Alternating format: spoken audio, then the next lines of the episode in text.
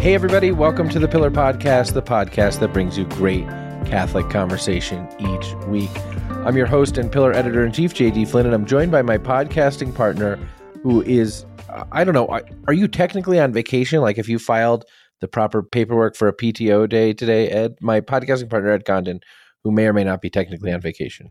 Uh, I don't think I can claim to be on vacation. I'm I'm in my office recording the show so no, I don't. I don't think so. I mean, um, if this is vacation, then then even by my admittedly disordered standards, this is not great. But you have been on vacation. You were. I did. Were. I took a few days off this week, and I said last week when we recorded the show that I was absolutely going on vacation, and I I did that. I took, um, I think I took three and a half full working days off. Mm-hmm. Yeah, pretty good. Um, and yeah, I mean, by my standards, I look. I only took two days off for paternity leave when you could have taken child, more days so. off this week. I kind of urged you to. Um, I it was, you didn't so much urge me to as demand that I do, and uh, I didn't. Well, I I just um, it's been quiet around here. Listen, I know I I went a whole week without hearing from you when you went camping up a mountain back I in know, July. That's why I felt bad that I contacted you once or twice. But everything I contacted you about, I thought you'd be interested in. And you were right. I was very interested about it. And no, I mean I understand why um, I'm, I'm going to try and find a way of saying this, which which doesn't convey anything other than what I what I want to convey. Um, I am aware that me not being in the office for a week can be as much of a break for other people as it could be for me. I and, and I want to be sensitive to that. And I and I would I, I am aware sometimes people would like me to sit in a corner and take a breath for a little while. And I get that, and I'm I'm working harder on getting better at that. Speaking of, check out this transition because it's really, truly a thing of beauty. Speaking of taking a break uh, in a rural location or remote location for three and a half days, the pontiff uh, has made his way today. We're recording this podcast on September the first, and the pontiff has made his way today to uh, to the endless steppe, to Mongolia itself, and uh, and to the capital of Mongolia, Ulaanbaatar. Uh, Pope Francis is in Mongolia for a very strange, I mean, a very unusual trip. Uh, Mongolia is a giant country. I mean, it's the size of Alaska, which is pretty big, all things being equal. Uh, but it's home to like fewer than 1,400 Catholics. And it has this sort of interesting, longstanding history of Christianity existing uh, in, uh, you know, within its territory, but um, it has never been obviously a Christian country. But uh, but off the Pope off the Pope has gone to uh, to the um, Mission Sui Iuris of Mongolia. I have questions about this. You who have been at work in the last week, and I have not. Uh, what's up with this? Because I know that I, I, remember when the Pope announced he was going to Mongolia, and I was kind of like, "That's an that's an eccentric choice by the Roman Pontiff." But you know, good for him, I guess. Well, I think some... there are two things happening here. Very honestly, one is um, I think this is meant to be uh, a demonstration of the Pope's solidarity with people who live on the existential peripheries and people, Christians who live in, a minority position in their countries. Um, you know, the Pope last year made the um, the prefect of Ulaanbaatar, Bishop Giorgio Marengo, a cardinal, and I think most people took that as a sign of the Pope's commitment to the existential peripheries and etc. Of course, Bishop Giorgio Marengo is not um, Mongolian himself. No, um, don't be ridiculous. He's Italian. I mean, he's Italian, but still, the Pope. There's commitment to the peripheries, but I mean, by peripheries, right, he means exactly. like Perugia. You know? Right, exactly. But still, the Pope. Um, the Pope did this thing. Uh, the, the Pope made uh, Bishop Marengo a, a, cardinal last year, and I think that was meant to represent, you know, his his solidarity with this country. But it's a really kind of cool trip because, you know, um, Mongolia is probably one of the places where Christianity is sort of least established. Um, or one of the smallest sort of statistical presences in a country.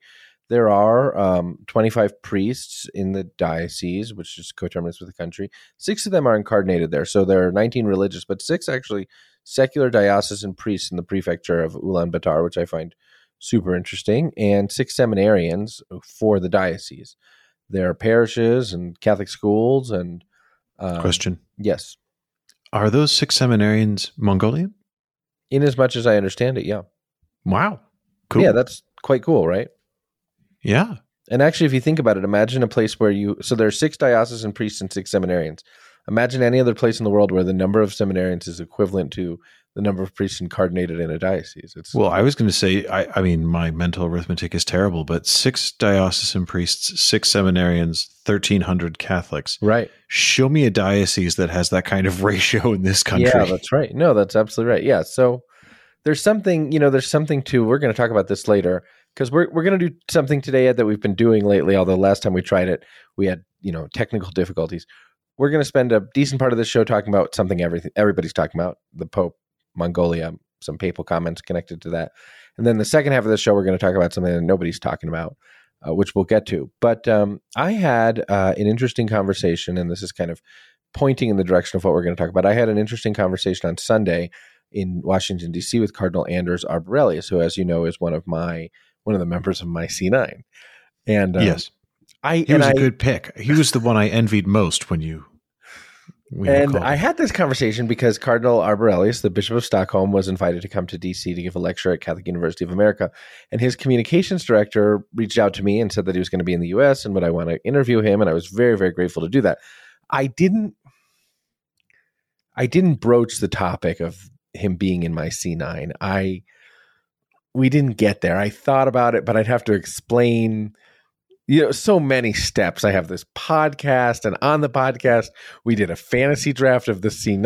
Are and, you know, suggesting he didn't know walking into that meeting? I I- well, that all depends on staff work. But the part that I really felt badly about is he was my number five pick. And how'd you like to tell a guy you were in you were you know not in the top half of my draft order for my fantasy C9? Ah, I I hear you. I don't want to revisit the entire politics of that draft, fun as it was, um, because we could talk about it for hours. But again, I I don't think it's right to say that where you featured on the list necessarily corresponds to how high because there's so much gamesmanship. Yeah. Mhm. and you know, yeah, there's you know, I think the, the five hole I'd call that the anchor of the roster. Really, you're you're effectively batting cleanup. Yeah, okay, fair enough. At any rate, uh, the point I wanted to make is one of the things that I talked about with Cardinal Arborelius is, is the experience of living as a leaven in a very as a very small Catholic minority. So Catholics are fewer than two percent of of the population in Sweden, and there are almost no ethnic Swedish Catholics. So like practically everyone who belongs to the Catholic Church in Sweden is um, an immigrant, either from uh, Poland or Eastern Europe or from the Middle East or from Africa or, to my great surprise, from Latin America. That there are a growing number of Latin American immigrants to Sweden, um, and uh, and so when ethnic Swedes convert to Catholicism, they effectively have to have this experience of um, integrating into uh, a church which does not share their culture in their own country, which is unusual. And then, of course, they sort of move away from some elements of Swedish culture by virtue of becoming Catholic as well. So um, the point I Saunas. saunas, fewer saunas. You know, the other thing I didn't ask him about, and I really regret this, is I wanted to ask him. Okay, I went to Sweden when I was twenty. Did you? I didn't Yeah. know this about you. Uh, I went to Sweden when I was 20. I well, I went to I went to um, Denmark when I was 20, and when I was in Denmark, I found out that it was a very cheap boat ride to go to Sweden. So I took the very cheap boat ride to Sweden, and I stayed in this cool um, train like that had been converted into a hostel, and I had this. I, I can't believe I never told you about my experience at a Swedish casino. We're we're telling that story now. No, that's for another day and another time and more and something stronger than the coffee I'm drinking now. But I suffice it to say I've been to Sweden. And when I was in Sweden, uh, I um I ate in a restaurant and after I ate in the restaurant, I paid my bill and I stood up and I walked through the service doors and I walked into the kitchen and I found a guy in a white jacket and a toque and I took a picture with him so that I could go home and tell people that I met a Swedish chef. And uh, he, of course, had no idea what I was doing. And because he had no idea what I was doing, his reaction was um, to express bewilderment in Swedish, which is exactly what I had hoped would happen. Because when he expressed bewilderment in Swedish, Ed, what do you Did he move his hands? like? yes, he moved his hands and he put down his spoon and he said, "Smorgasbord, smorgas, smorgas, smorgas." So I, I mean, it was a very complete experience for me.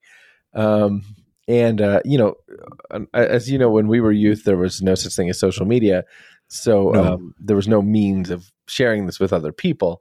Uh, but uh, but but it was a very cool experience, which I which I hold in my own memory, if nothing else. The point is, I didn't ask His Eminence about Swedish chefs, and I should have. Um, but what I did ask him about is about the experience of being uh, in effectively a religious minority, a significant, you know, a very very small religious minority. And he said something which I suppose shouldn't surprise us, but he said that that can be a profoundly um, strengthening experience. That his experience of the church in Sweden is that people really want the faith undiluted and uncut. Um, because if they're going to be Catholic and have the experience of sort of being unlike anyone else, they they really want to know it and have it become a core part of their actual identity.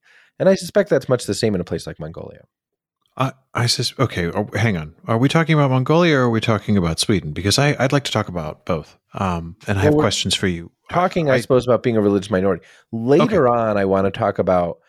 Later on, I want to talk about uh, the kind of interesting conversation I had with Cardinal Arborelius about ecumenism. But um, but for now, we can talk about other parts of the Sweden conversation. That's totally fine. Oh, okay. Because that's that I was going to ask you. Because I didn't. I mean, I, you had one of the things you told me, um, sort of over the weekend. is You said I'm. You were going to do a quick flying visit because you had a chance to sit down with the cardinal, and uh, and that was great. And then I, you know, I read the interview when you published it. That was the first I saw of it. I noticed that it was actually a, a three hander. That it was you talking to him, sort of, you know, knowing him, knowing you, while also knowing a bishop, a lady bishop, no less, of the Church of Sweden.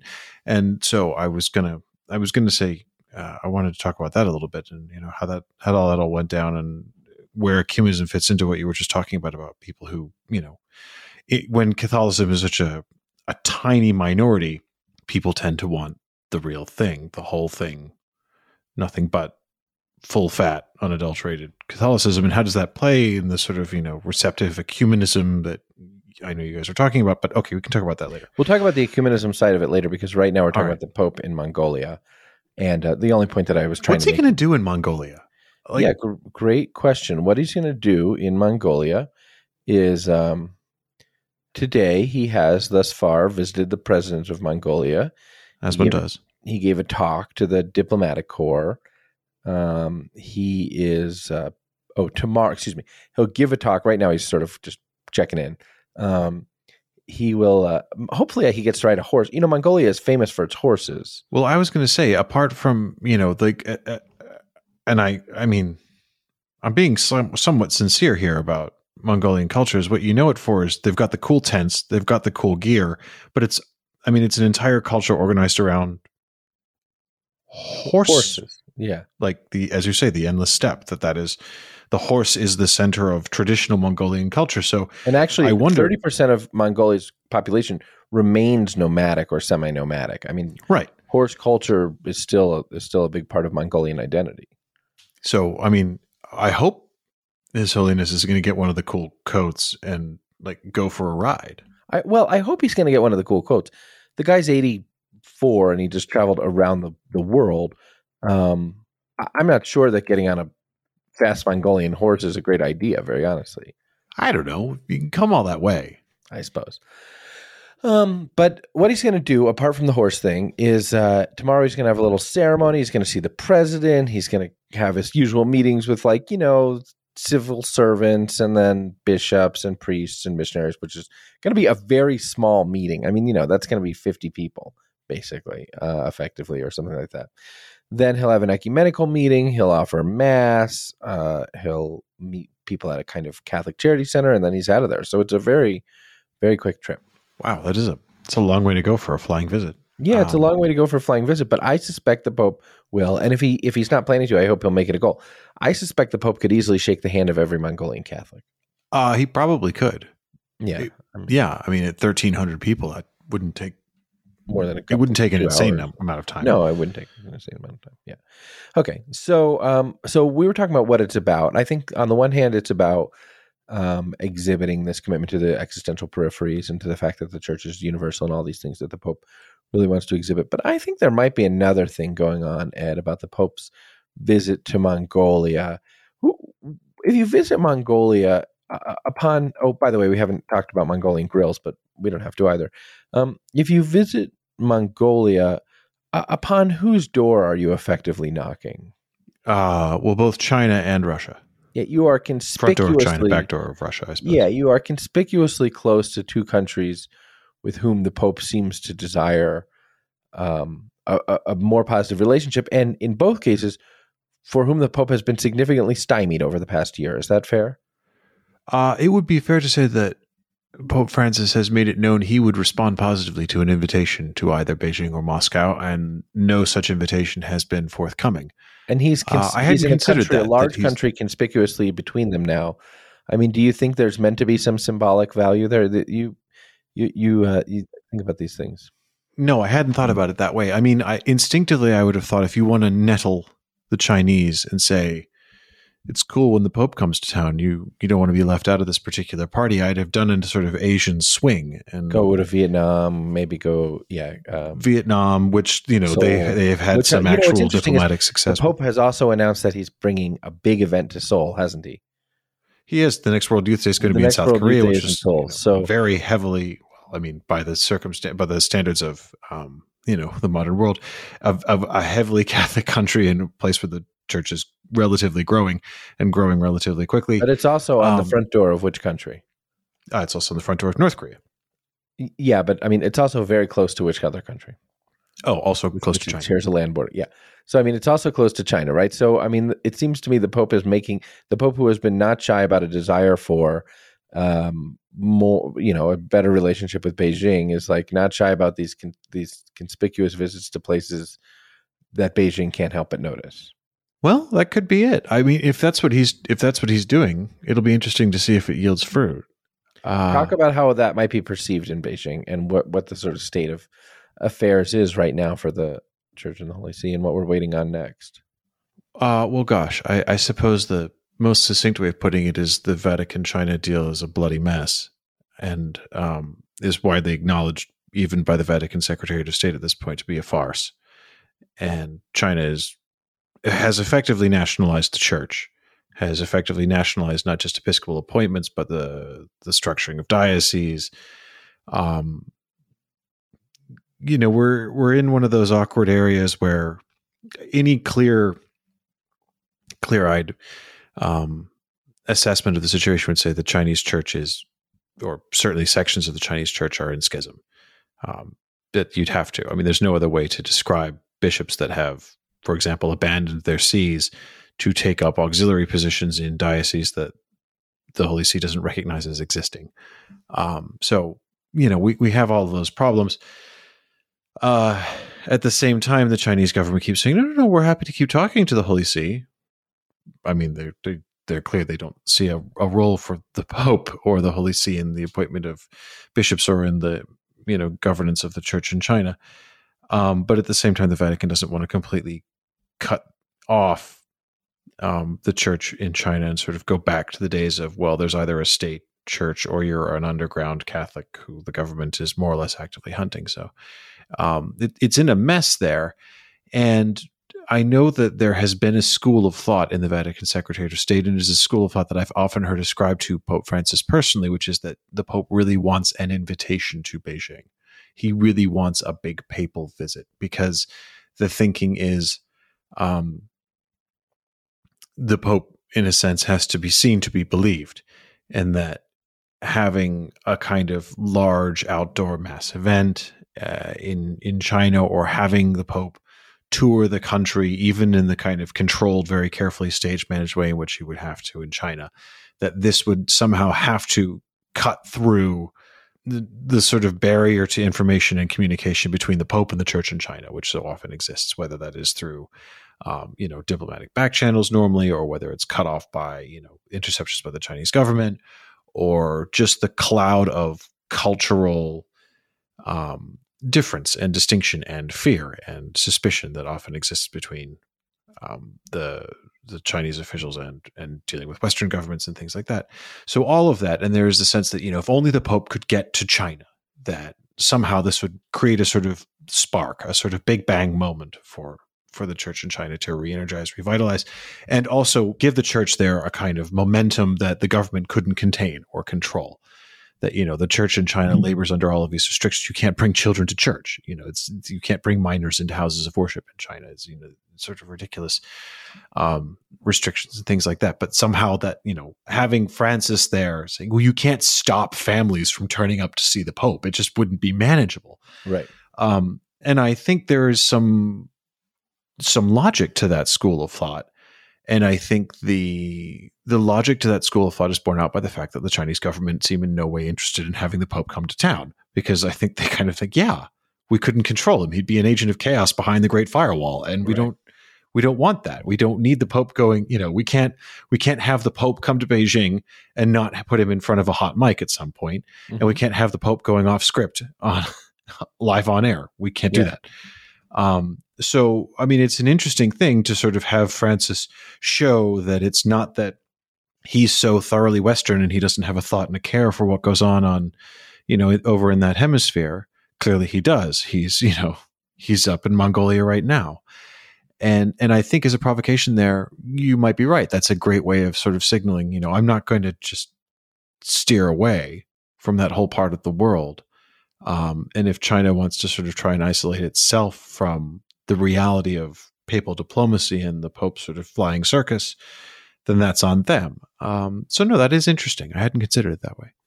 I think it's at least worth seeing. I mean, that I, I think, yeah, I think there is this peripheral thing, but I think for in a certain way, like the Pope's Jesuit identity um, has him uh, uh, sort of uh, the, the Jesuit orientation towards um, a mission to China is hardwired into the culture. And then, you know, the, the Pope's obvious, you know, own the, the, the longstanding history that you've just outlined. I do think um, may well be part of what's going on. And it'll be interesting to see in addition to Seoul, if there are other, I mean, obviously, I don't think the Pope is going to Taiwan, and I don't think he's going to try to go to Hong Kong or Macau. Um, but it would be interesting to see if he did try to go to other places bordering China. He's paid a great deal of attention to India. I mean, one one of the things worth noting is the Pope has paid a great deal of attention Oh, to man. India, and I don't just mean the Syro-Malabar um, stuff. I mean, the Pope has made it a point to make Indian cardinals, and um, you cannot um, shower attention on India without Beijing taking notice either, can you?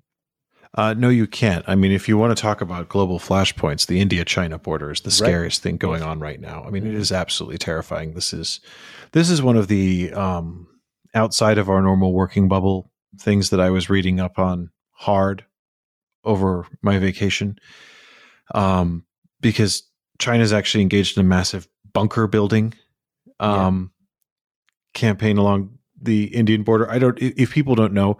Um, China and India have been engaged in physical conflict along the Chinese Indian border, much of which remains disputed and, uh, depending on who you ask, either undefined, ill defined, or wrongly defined.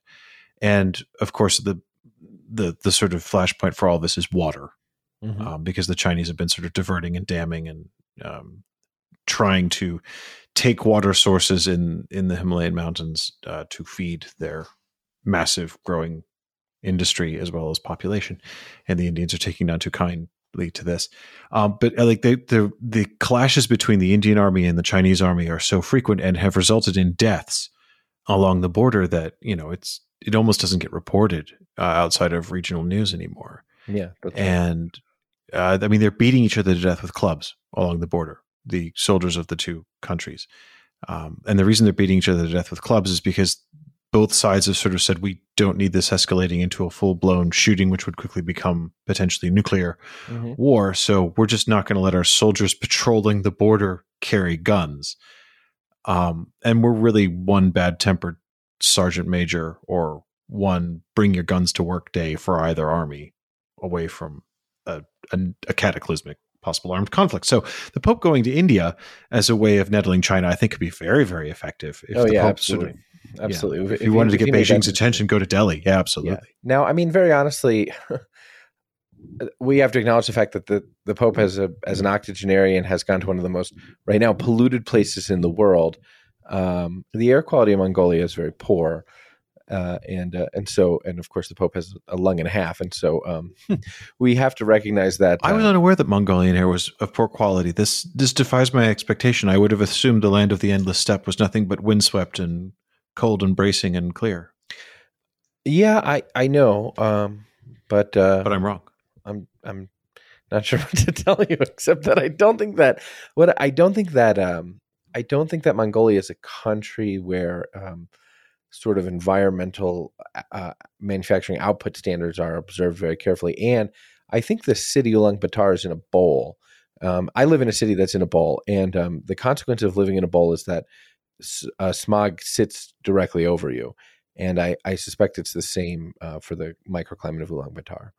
Anyway, Ah, the point is the Pope, as an octogenarian, you know, this may well be, I think this could be said every time the Pope goes anywhere, but this is a big trip. Um, and, uh, and this may well be, um, you know, the last big trip of this magnitude that the Pope thinks he's really able to undertake.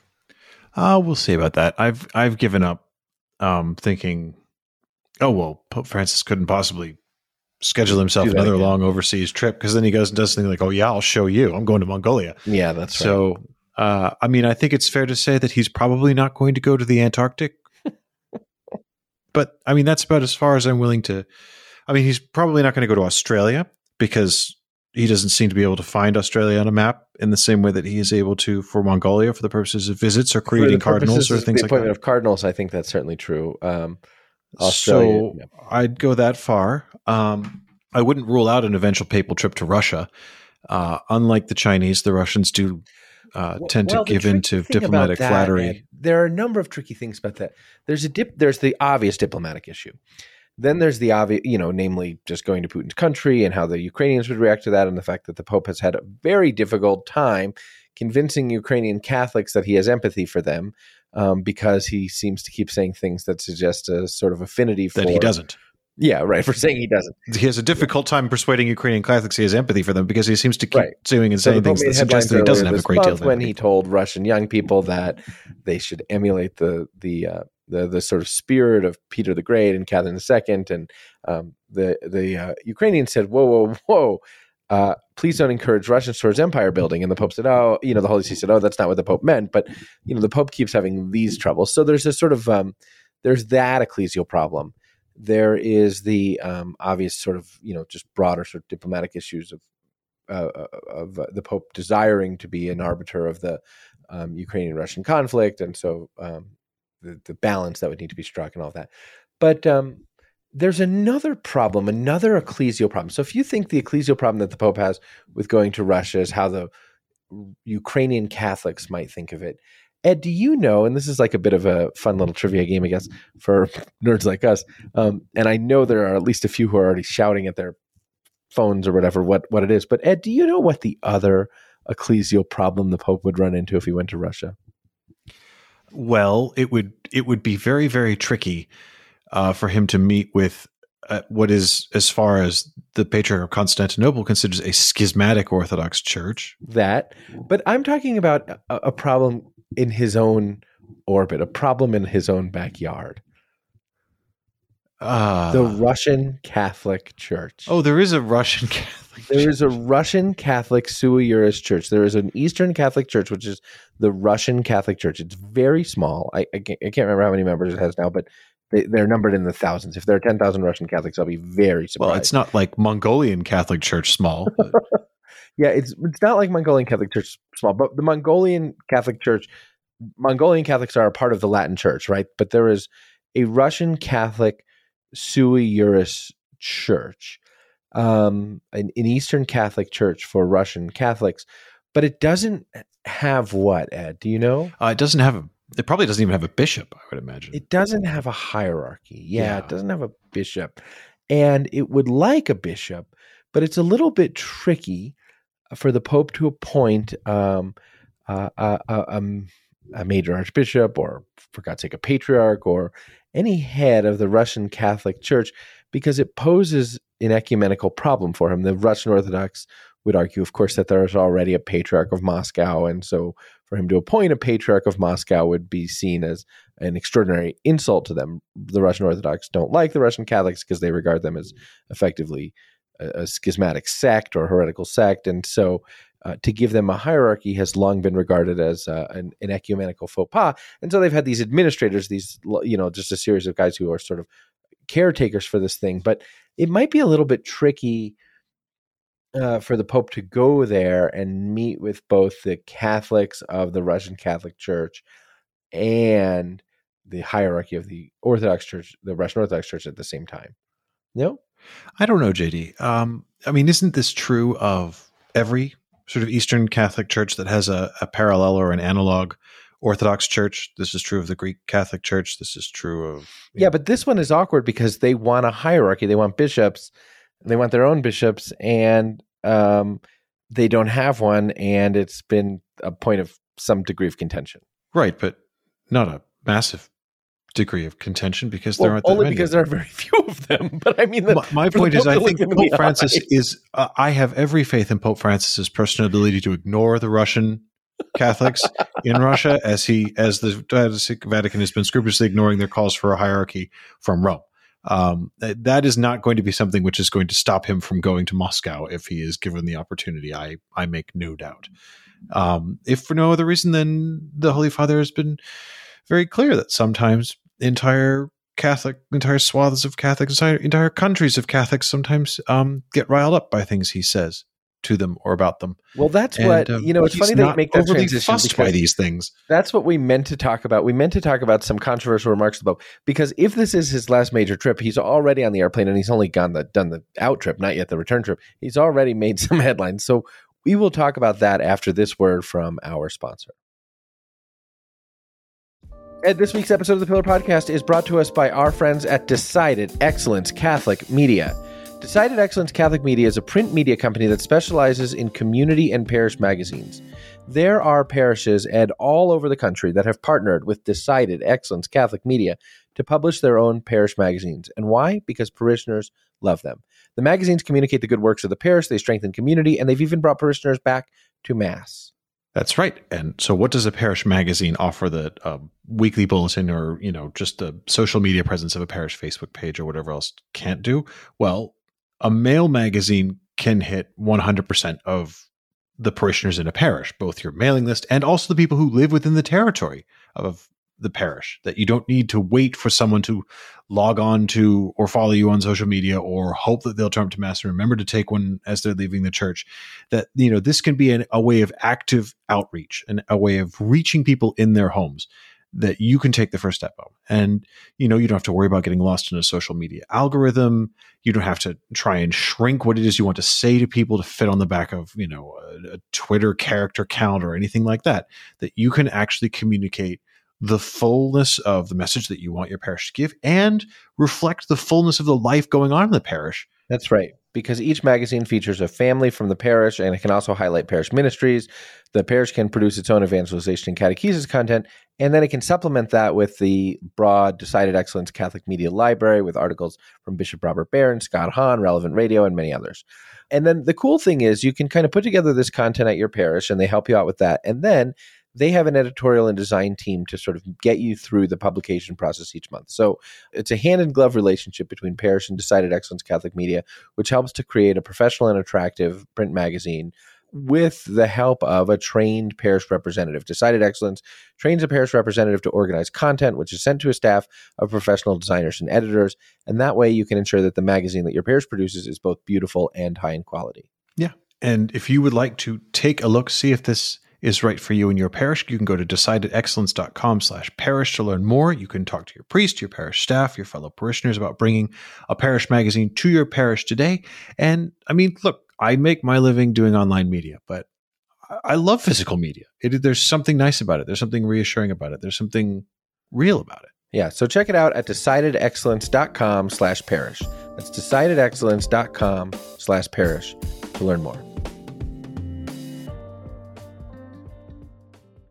All right, Ed, we are back, and uh, we are, uh, as ever, halfway through this show, a little more than halfway through the show, and we haven't started talking about the thing that we wanted to talk about first, but that's okay. Let's get to it now. If this is the Pope's last trip, he has certainly uh, made headlines already. Um, connected to some comments that the Pope made when he was on his last trip. So the Pope was in Portugal last month for uh, World Youth Day, a World Juventude uh, Day, as you might say if you were combining languages there. Um, the uh, the Pope was in, in in Portugal for World Youth Day, one of the biggest World Youth Days in recent memory, and many people went and had an edifying experience. And we've talked about that already. But um, the Pope did something which he often does. He met with the Jesuits in Portugal and sort of had this Q and A. Uh, that was recorded and subsequently a transcript was published in La Civiltà Cattolica, which is this kind of Jesuit owned, semi official Vatican kind of journal. So the Holy See has to approve what goes into it. It's like a, it's a sort of a Holy See state owned magazine, state run, state overseen magazine. It's the CNS of the Holy See in magazine form. Is that fair? Um, kind of ish. I mean, yeah. it's weird. It's its own thing. It's sui generis. It's sui generis. It's its own thing. It's and, entirely and it's Jesuit. It's it's also under the Vatican. It's. I mean, look. The most the reason most people know about Civiltà Catholica in the church is because when Pope Francis says something controversial or um, perhaps a little a little mean spirited, maybe from time to time, often about Americans, it's that's where it gets published. Um, and it would be fair to say, I think that its editorial team uh, have a view, have a view of the world. They have a view of politics. They have a view of theology and ecclesiology. Yeah, and, and like I said, the, the the, the forum is not important. Um, what's important is that when the Pope goes on trips these days, he has these meetings with Jesuits, and then he publishes a sort of transcript thereof. And um, when the Pope was in Portugal, he was asked a question about the Church in the United States, and uh, the Pope offered some comments, which were released last week, in which he said that the, there's a problem in the church in the United States with ideology and a kind of looking backwards, and many Catholics who have replaced the faith with ideology. It was an interesting kind of remark because um, uh, the Pope was asked about bishops in the United States, and then he sort of criticized American Catholics for being ideologues. And that made headlines. We're going to talk about that, but I want to tell you the whole story first. That made headlines and there's been great much of um, commentating thereabout um, and sort of uh, raising criticisms or raising objections or responding to what the Pope had to say, which I'll just read you. The Pope said that there's a climate of closure in the United States, a kind of going backwards. Um, and uh, um, that uh, there's a very strong reactionary attitude in the U.S., which is organized and shapes the way people belong, even emotionally, presumably to the church. Uh, the ecclesial situation, he said, is not easy. So that's what the Pope said. It came out last week. People have commented and responded and reacted, and we'll do a little bit of conversation about that. But then he was asked about it uh, on the plane ride to Mongolia. And uh, Ed, did you happen to see what the Pope said uh, on the plane ride to Mongolia about this? You know, I did, and the only reason I did see it is because um, Luke Coppen's back from vacation, thankfully, and so we know. And you read it in Starting Seven, which is our daily news roundup, which you can subscribe to at pillarcatholic.com slash subscribe. Uh, it's an it's something that we offer to our paying subscribers. So if you want to keep up to date every day with the daily news roundup that tells you everything there is to know about the news in the church, you can get that at Starting Seven.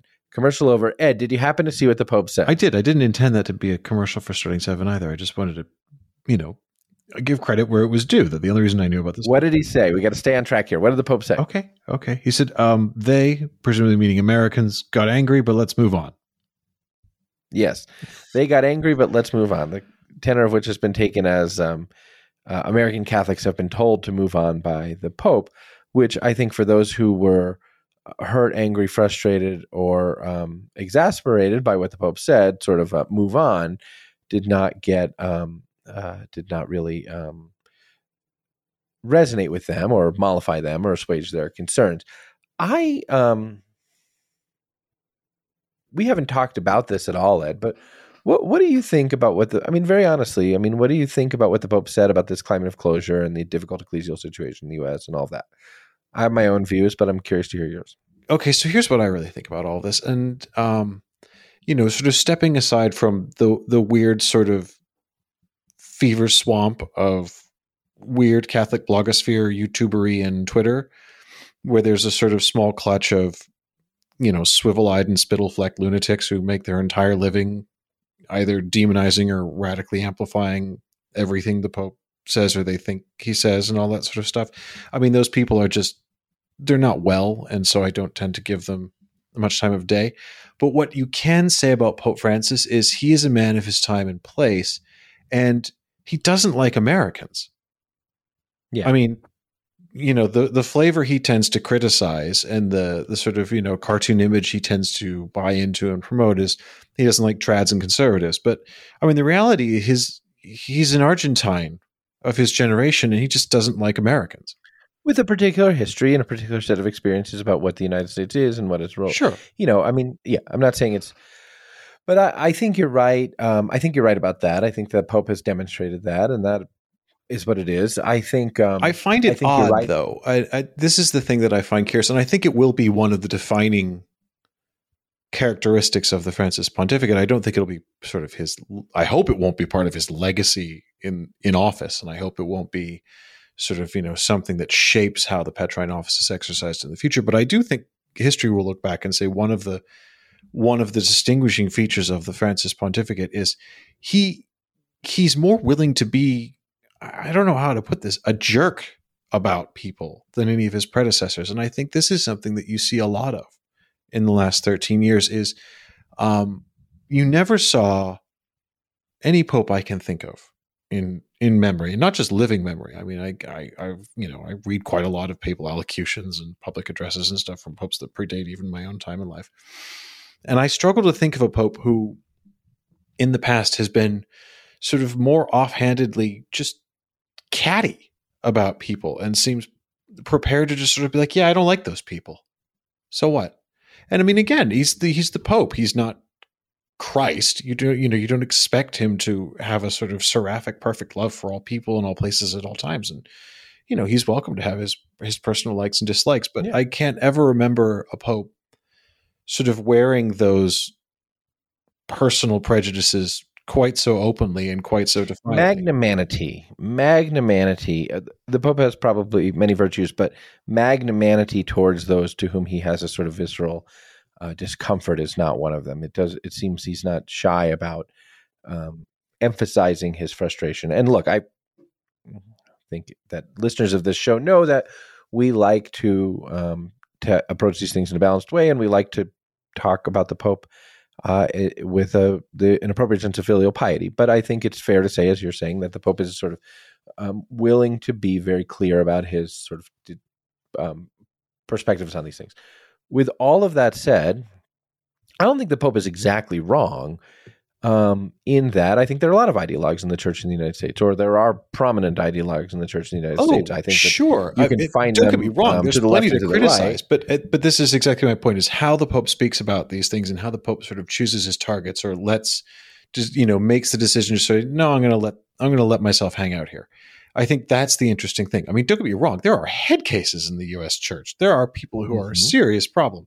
I mean, it is, you know, Archbishop Vigano is they're the ones the Pope recognizes. There are, um, there are, you know, um, gosh, we're going to get so much mail about this, but there are people in the trad universe who are uh, unquestionably and obviously ideologues, and there are people in the um, heterodox left universe who are unquestionably and obviously ideologues who put a set of, you know, personal political philosophies or theologies ahead of the teaching of the church. That should be obvious to anyone who pays attention to the life of the church. So, but the, but the manner of approaching it is interesting because you're right. There's not a directness, a candor, or um, a clarity, let alone a sort of invitation to renewal or reform or something. Like No, uh, but uh, but the other thing is again, it's informed by the Pope's personal likes and dislikes. Is the are the fringe elements, which are very real and very distasteful in the U.S. Church, a more obvious or manifest threat to the communion of the Catholic Church than, for example, the Bishops' Conference of Germany? No, of course not, and no one either in the United States or in the Holy See disputes that. But the Pope doesn't talk about how you know well the problem with those Germans is you know because he doesn't dislike Germans particularly, and he does happen to culturally just dislike Americans, I think. And you know, again, I don't. I'm not saying the Pope needs to do better. I mean, he's you know he's a guy. He's a he's allowed to have people he likes and people he doesn't Yeah. like, and countries he likes and countries that rub him the wrong way. That's cool. I do think it's just it is an interesting novelty we are living through having a pope who's willing to just sort of be that way in public and you know when called on it i mean this is the other thing is it's kind of this um you know you mentioned that these comments came you know they were published in Civiltà Cattolica but they came as sort of you know he always does as part of his trips he meets with the local jesuits and he has this sort of you know candid back and forth with them that's you know kind of oh this is just a private informal conversation amongst us jesuits except somebody's here recording it and they're going to publish the whole thing in three weeks and they're going to publish it, and I'm aware of that because that's what we do. And I obviously, yeah and it's you know it, Now, I have been in situations where you go somewhere and you're invited to give a talk, and then you find out afterwards that there was a tape running, and they're like, "Oh, we're just going to put this on YouTube," and you're like, "Whoa, whoa." Uh, I gave this talk to this audience. If I'd known it was going to be on YouTube, I would have given a different audience or charged more because I can't go somewhere else and say the exact same thing to a different set of people. But the Pope is not in that situation because this is his habit with Jesuits. This is his habit with Jesuits. Um, but it, I mean, it seems to me that these little informal, not formal, not on the record, but clearly on the record for publication later chats with local Jesuits. I mean, he often seems to go after people, or at least be really unguarded with who he doesn't like or the kinds of people he doesn't like. Like there was one in I think was he in Spain and you know he went off about the kinds of confessors he really doesn't like or the kind of careerist clerics he really doesn't like and you know allegedly used some pretty descriptive terminology um, he seems to be very comfortable letting his personal dislikes be known that way and i mean again i don't you know i have a lot of personal dislikes and i'm often uh, perfectly comfortable sharing them with people and um, you know uh, sometimes I enjoy doing so. So I, I don't, you know, it doesn't it doesn't upset me. It doesn't particularly scandalize me. I guess that the Pope would think and feel the same way, um, and it's his choice to act that way. But I guess what's interesting for me is, and I say this as someone who I guess most people would call a conservative. I would dispute that label and the appropriateness of it. I'm certainly, but no one's definition of a trad. Oh, for God's sake, Ed!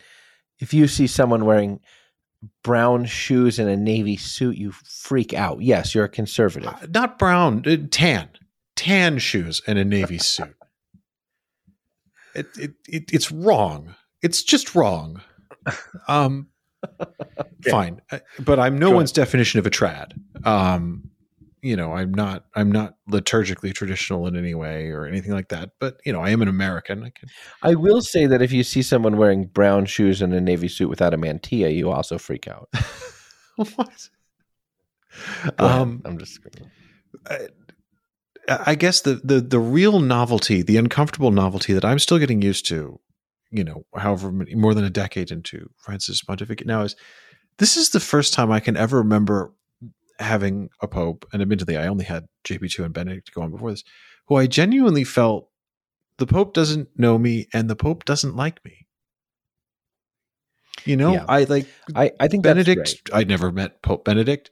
Um, you know, I was in the same room as him once, um, as I've told the story before, and I always felt that he loved me that this you know this pope had a genuine paternal love for me as a catholic and me in my particular circumstances. And i felt the same thing about jp2 pope francis you know i i get the sense that if he you know he he doesn't know who i am and if he did he he really doesn't like me very much. And it's weird to feel like the holy father doesn't like you.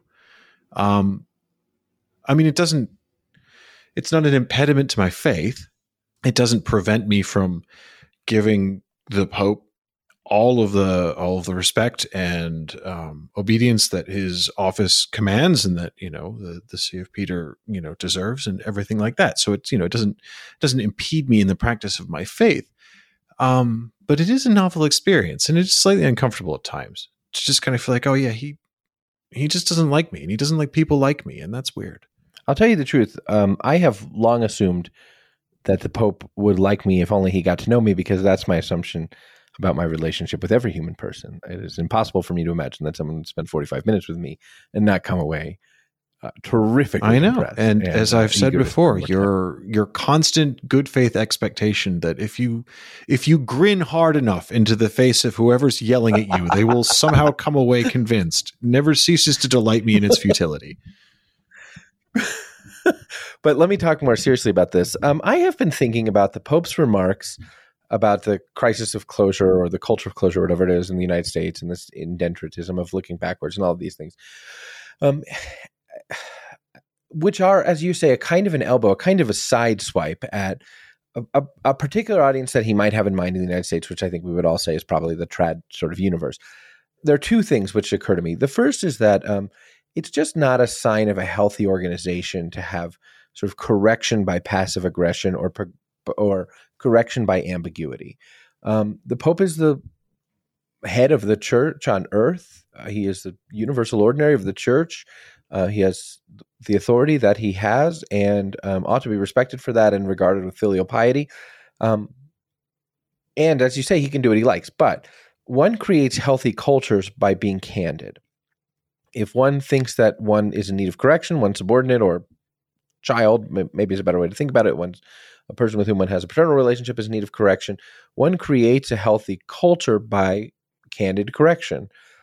Uh, I will create in my children an extraordinary amount of anxiety if I kind of toss into the ether unspecified criticisms of my children kind of disappointing me, or some of my children have an attitude problem. And and I say that kind of thing without coming to the child who has an attitude problem and saying, "Hey, you've got an attitude problem." I'll create in all of my children this kind of anxiety, this kind of sense that dad doesn't like me, which you are expressing, and um, and probably a kind of resentment among a broader swath of them than the one who has the attitude problem. Um, if if we ran our business this way, we have employees, and if we ran our business by periodically releasing sort of transcripts of texts between us in which I said, "Boy, some of our employees are real lazy," and you wrote back, you know, and how one we wouldn't get affect the result which we desire to see that some of our employees become more industrious, but two, we would affect a resentment towards us among all of our employees and a distrust towards us and a culture of uncertainty um, and kind of a, the kind of ambiguity that breeds anxiety and ultimately disaffection.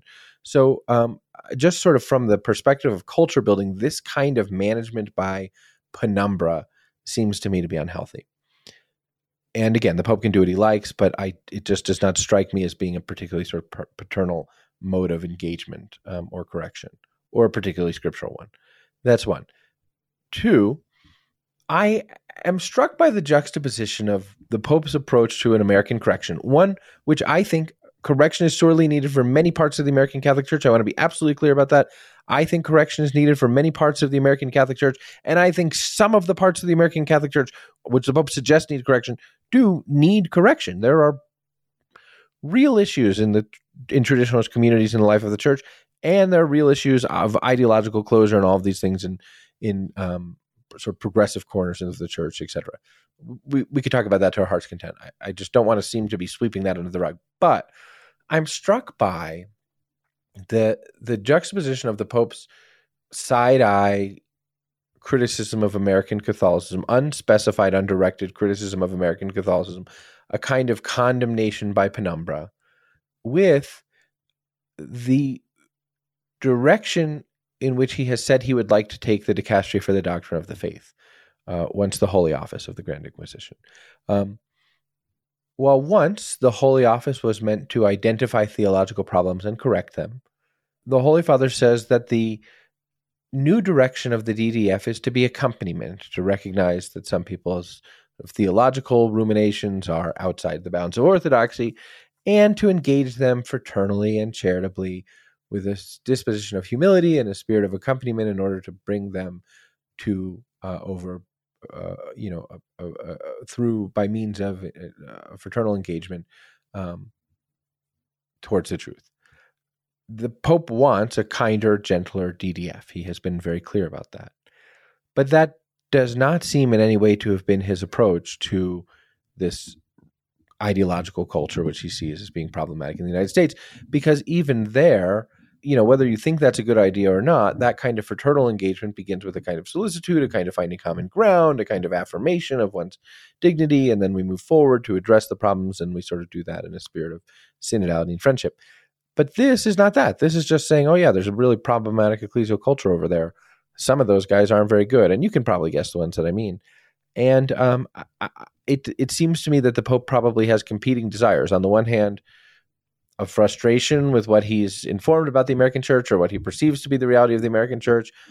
Hell, Ed, maybe a frustration with us and our reporting about the various canonical problems with his, um, with uh, with the directives of some of his uh, subordinates in dicasteries, um, and maybe a perception that I've often wondered if the Holy See perceives that when we raise issues about sort of canonical procedures, if they think we're um, that that's a beard for us of our sort of true visceral resentment of the thing that they're doing that we don't actually care about procedural law or or public you don't really wonder that law. no i've often wondered for real if the holy see thinks that we that we don't actually care oh, i don't wonder the, that. They absolutely don't they absolutely think that we don't care. Well, they're wrong. Of course, they're wrong. Care. But you, uh, if if if you don't know that for sure, then I've done a poor job of communicating to you. The universal feedback I get from everybody I know who works in the Holy See is, "Oh yeah, they think you guys are a pair of jerkish American conservatives who just hate the church and hate the Pope and you know. Sure. But do they think we're being wonky? Like, do they think we don't actually care about procedural law? We're just using it as a cudgel, or do they think that we, like, I often wonder if they know that we actually deeply care that pre- prescribed procedures are followed and observed. Do you want to know my honest opinion? Ah, uh, sure. My honest opinion is that most of the people who make such a bad faith criticism of us from within the Holy See themselves have so little an understanding of procedural yeah, law that they don't understand we're actually being wonky and have a point. I think that's probably right. Yeah, I think that's probably right. Yeah. Okay. All right. Um, the point that I'm trying to make is that there's a um, there's a discordance. It seems to me between the way the Pope is talking about problems he perceives in the United States and the way that he says he wants to address issues with a kinder, gentler, fr- friendlier DDF. And I think the Pope has competing desires there. He wants to be the guy who does things in a kinder, gentler way, but he's also ticked at what he's told, what he perceives is the milieu of the American church, and he sort of lashes out at that. And there's uh, that's unfortunate because I do think it breed, breeds that kind of resentment or uh, or discordance or disconnect that I mentioned. May I offer a hypothesis in response to the point that you've just made? Of course. Um, you're treating this as discordant or mutually conflictual alternative actions by the Pope for his own purposes. I would submit that actually one is the one is the pontificate of Francis that Francis himself wishes to see. That you know the the the Pope he wants to be in the world is the one who wants a kindler, gentler DDF and all this sort of stuff. And I mean, the office of the successor of Peter is a huge is a crushing weight, and different people bear it in different ways, and people deal with it in different ways. And we've talked about this sometimes uh, on the show in the past, and we've talked about how Benedict seemed to sort of consciously erase himself into the role that you know his he brought back a lot of the sort of um, the uniform, the the symbolism, the the heraldry of the papal office is a way of sort of saying Joseph Ratzinger doesn't live here anymore. There's only Benedict, and I have to be this sort of um, institutional face and and speak only as the Pope and be very careful about what I say and how I say it and everything. And JP two had this very personal way that we're you know the sort of the man of Karol Wojtyla, the personality of Karol Wojtyla, seemed at times to sort of overspill the pounds of the Pope, and you know he was such a global figure that you know in many ways he he fulfilled a role on the world stage and in late twentieth century um, geopolitics and culture that was that was beyond the Catholic Church um, and I think for Pope Francis, sometimes he's being very conscious about how he wants to speak um, and how he wants to be the. And sometimes he's just like, you know what?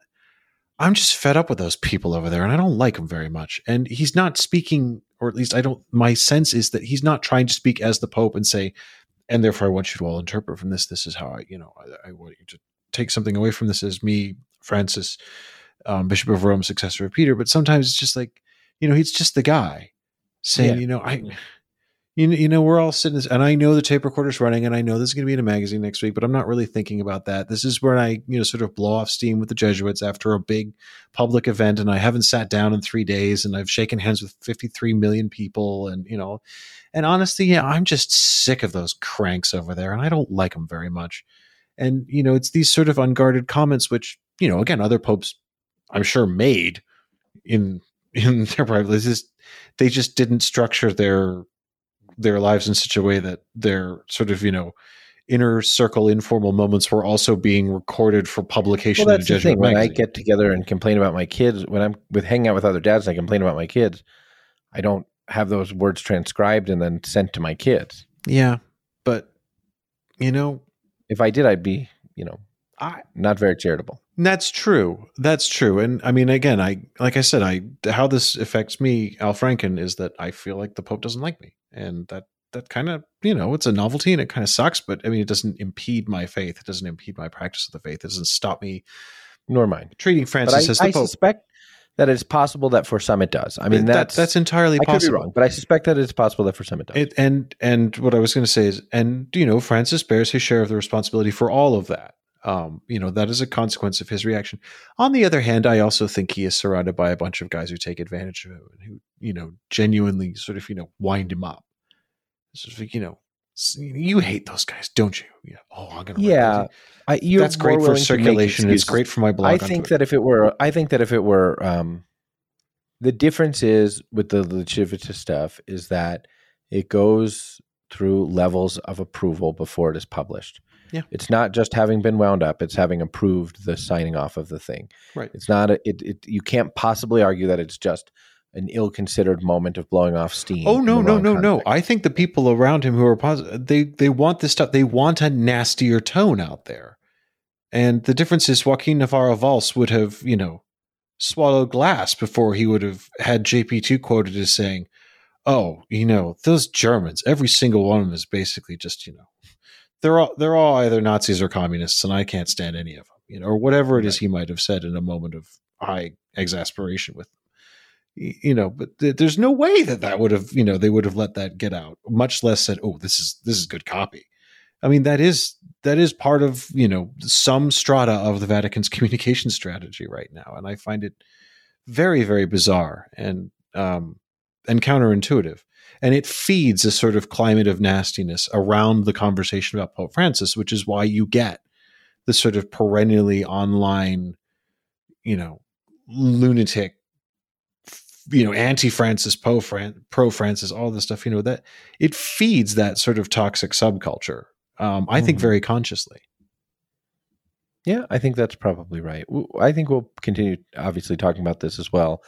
Uh, I've got a run because you're back from vacation and I'm going camping. Um, but um, there's much more of this to talk about, and I don't think it's I don't think it's going away. No, probably not. Where are you going camping? Well, that's for me to know, buddy. Uh, oh, one, oh, it's one thing. It, it, you know it's one thing to be kind of coy about where your lake house is or whatever, but like when you're camping, there's just there's nothing between you and the world but a thin sheet of nylon. And if you think I'm going to sort of just advertise on this show where me, my children, and that thin sheet of nylon are. You're nuts. Fair enough. I mean, you okay? Um, Suffice it to say, the Rocky Mountains. All right. Well, enjoy that. okay. Bye. The Pillar Podcast is production, Pillar Media and NCD Production. Our executive producer is Kate Oliveira. I'm your host, JD Flynn. My podcasting partner is Ed Condon, and we will be back next week, as ever.